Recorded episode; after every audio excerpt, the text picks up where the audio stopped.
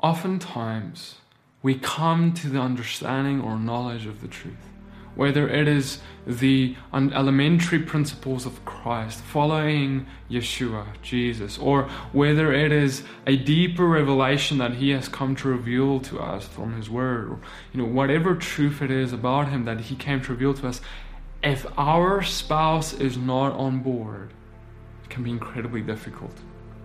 And now we need to ask the question how do we do this? How do we communicate this to them? How do we do this in a way that is pleasing to Father? What if, if they're not on board and we are with this new thing going, and this is something that's radically going to be changing our life? What are we going to do about that?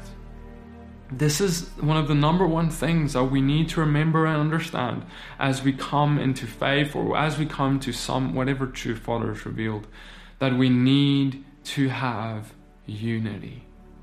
The number one thing that Hasatan, Satan, is going to try and bring against us if he sees we're coming to some greater understanding of truth is he's going to try and destroy your relationships and your marriage, especially. You see, there is a covenant that you have with a person that is called a marriage.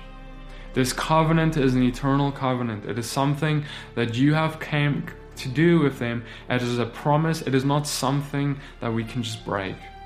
And therefore, our whole life is now revolving around this covenant. It is, you know, we we must we we must do all we can to keep this covenant going because we st- stood before God and we said that we would. Now we need to ask, how then do we communicate all this? The best example that we have of relationship is in Scripture. Yeshua came to die for his bride. You see, we were all sinning against God. We were so far from him. We were divorced from him. You know, God divorced Israel from him at some point, but then he came and sent his son to come and restore that relationship. By the blood of Christ, by what Jesus did for us, we can come into relationship with the Father. And so the example that, that Christ gives us is that he does he goes as far as laying down his life for a bride that at that point we wanted nothing to do with him. We were all in sin before we came to him. We did not know God. And he came and he saw the world, he saw his people, and he came to die for her. You see, that's the same thing that we ought to do. We have to have such a love for our spouses that we will do the same. We will die for them. Even if, guys, listen, even if they're not doing the things of God, even if they're against us, even if they don't, don't love us like we want them to, it doesn't matter because we did not love Christ the way that He desires us to. By our disobedience, we did not. But still, he came to die for us. And the same way, God calls in marriage the same a husband and a wife to lay themselves down for each other, even if they don't feel like it. And so we need to start this conversation around the notion that whatever the cost, we need to, to die for them. In other words, we need to humble ourselves, we need to lay down our pride, and we need to see God, how do we, what, what, what part of me needs to die so that our marriage can glorify God? So, in four points, I want to explain to you practically how to go about this. If the Father has come to you and He has revealed whatever it is to you, that some truth to you, you need to go, of course, and have the conversation. You need to go and sit with them and in love and grace, and kindness and immense patience, not lashing out or anything like that. You need for the first time to go and explain to them what the Father has revealed to you. And you need to show, you need to come and, and, and give it to them, of course, communicate it to them. And then, whatever their reaction is, you're not allowed, you cannot go and lash out and start fighting and, and causing division in your relationship. You need to just give it to them and ask them to pray about it. Uh, ask them to, to go to the Father about it if possible.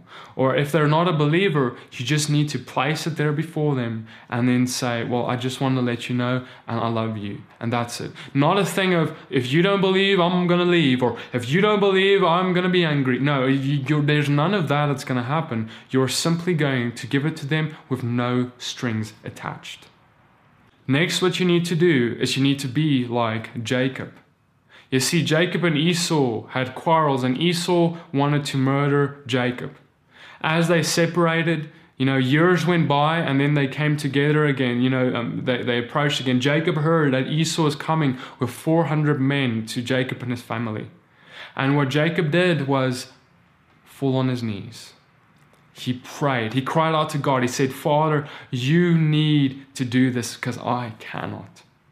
You see, you are not the one who can change the heart of your wife or your husband. You cannot change the heart of anyone, in fact. It is only the Father who does that. What we do is we go and we will walk out God, a godly lifestyle that gives good fruits. We need to be obedient. We need to make sure our plate is clean before we go. We need to make sure there's nothing in our eye before we point out the thorn in our brother or sister's eye. And then after that, we can we, we, we pray, we pray, we pray, and we ask Father to change their heart. Let them see our good works, and then at the end glorify God for them. But see, brother, sister, what often the mistake we make is we go and we continuously start bickering. You start, we start hitting them with the Bible over their head. Why aren't you following Jesus in this way? You are not a true believer. Why do you follow these traditions of man? Why do you believe in these lies? We start throwing them with all of these statements. And what this does is it actually causes them to dig their heels even deeper into the ground instead of coming to God like we desire them to. So we must go and present it to them and then pray for them and back off. Don't go and just pour this thing over them every single day and hammer them with it. It will not produce good fruit because you can't change their heart. God needs to. And then the last point is perhaps the most the hardest point to digest, and that is that we need to go along and live with them. We need to show them grace, we show them kindness, show them mercy. You see what Yeshua did, what Jesus did, is he went to the place of the sinners. You know, the Pharisees actually even persecuted him because he hung out with the tax collectors, the, the drunkards, the prostitutes, all these people, the lowest of the low, the biggest sinners of them all. He hung out with them. He did not despise them. He did not remove himself from them and say, I'm not going to speak to you again because you, you, you continue in this sin. You see, it's not always as easy as just, you know, Jesus didn't just show up and suddenly all of them wanted to follow him. He was spending time with them. Not just one day or two days, he was spending proper time with them. And in the same way, just because if someone, if your husband or your wife doesn't agree with you, you're going to continue spending time with them. You're going to continue going through the motions with them. You're going to be there from, you're going to show them, listen, brothers and sisters, you're going to show them you're not going to depart even if they're in sin. You see, what was the thing that brought those prostitutes and tax collectors and drunkards to repentance?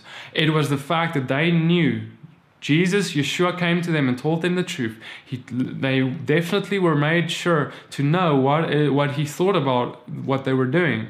But he did not despise them for it, and he stuck around. You see, if Yeshua told them you shouldn't do this and then just left, they would be hurt and feel rejected. They would feel like, yeah, okay, well, they would not want to change. But if he told them, hey, listen, I don't agree with, with this, but I love you, and I'm going to stick around no matter what I'm going to be here for you. I'm going to be your friend. And if you ever need help, you just ask me. You cry out to me. You just call me. I'm going to be there for you in any hour of the night. That was the position of Yeshua, of Jesus in this whole thing. And the same way, even if our significant other is in whatever sin, we need to be like, I love you regardless. You know what I think of this, but I love you and I'm there for you through this all. Because you know what this does? In their hearts, they will think, why are they so kind? They don't agree with what I'm doing here, but still they're around me. Still they're, they're not rejecting me. And you know what would change them is the fact that they will see that this must be by God because there's no other way for us to have such mercy and grace. It is only the filling of the Spirit that gives us the mercy and grace to be able to do that. And that is how people come to repentance. You see, the way that you came to repentance is by the kindness and mercy of God. You saw His love you saw his sacrifice for you when he laid himself down for you, when he stuck around, even if you were in your sin. He didn't leave you in that moment. That's why you came to repentance. That's the reason. by seeing his love. And see, if they don't, they need to see your love. They need to see you are crazy in love with them, even if they do things that you do not agree with. You are there for them, even if you don't agree with their things. And in the same way, how long did God wait for us? How long were we still sinners, sinning against God, even if we knew the truth, whether we did or not? We sinned against Him every day, and God waited. He was patient. He pursued us. He loved on us. He blessed us, even He let the rains fall on us, even in our sin. And see, that is what we ought to do. We need to be so gentle and patient with them that we wait, we give, we bless, we love, and we are patient. We will not run out of patience like the world does. We will not say, I'm going to leave because you're not on board. You're unequally yoked, so I'm going to leave. No, you already made that covenant. You will stay no matter the cost. You made a promise with this person. You cannot leave. Paul writes that we, uh, if we are a believer and our husband or our wife is unbeliever, we ought not to separate. He says the following in 1 Corinthians 7, verse 12 And to the rest I say, not the master, if any brother has an unbelieving wife, and she thinks well to live with him, let him not send her away. And a woman who has an unbelieving husband, and he thinks well to live with her, let her not send him away. Brothers and sisters, yes, it is an incredibly difficult road if our husbands or wives aren't on board. But th- this video will show, is demonstrated to you how to walk this out. And if you go in this gentleness and patience, not bickering, not hammering this on them, causing them to dig their heels deeper and deeper. Because see, if if you keep hammering this thing on them, it's going to take longer and longer and longer for them to come to the knowledge of the truth. Because you're going to inspire pride in their hearts, and they're not going to see what you want them to see. You need to humble yourself. You need to be the one that's going to be different. You need to be the one that's going to humble yourself and say, uh, you know what? It's okay. I love you and i'm patient with you. And yes i'm not i'm not i'm not gonna despise you. I'm not gonna i'm gonna be here with you. I'm not gonna bicker. And then you pray and you pray and you pray and you pray and you pray and you let the father do the work in their heart because you're not the one who's going to do it. Oftentimes you know we're also like god you need to change them. You need to change them. You need to change them. And we forget to also pray god you need to change me because, see, when you bear really good fruit, it becomes irresistible. And that changes their heart too. That enables God to come and change their hearts through what He does in you. But you need to submit your life to Him first so He can change you before your wife or husband will be inspired to walk as Yeshua walked. I hope this teaching blessed and encouraged you. May God bless you and keep you. Shalom.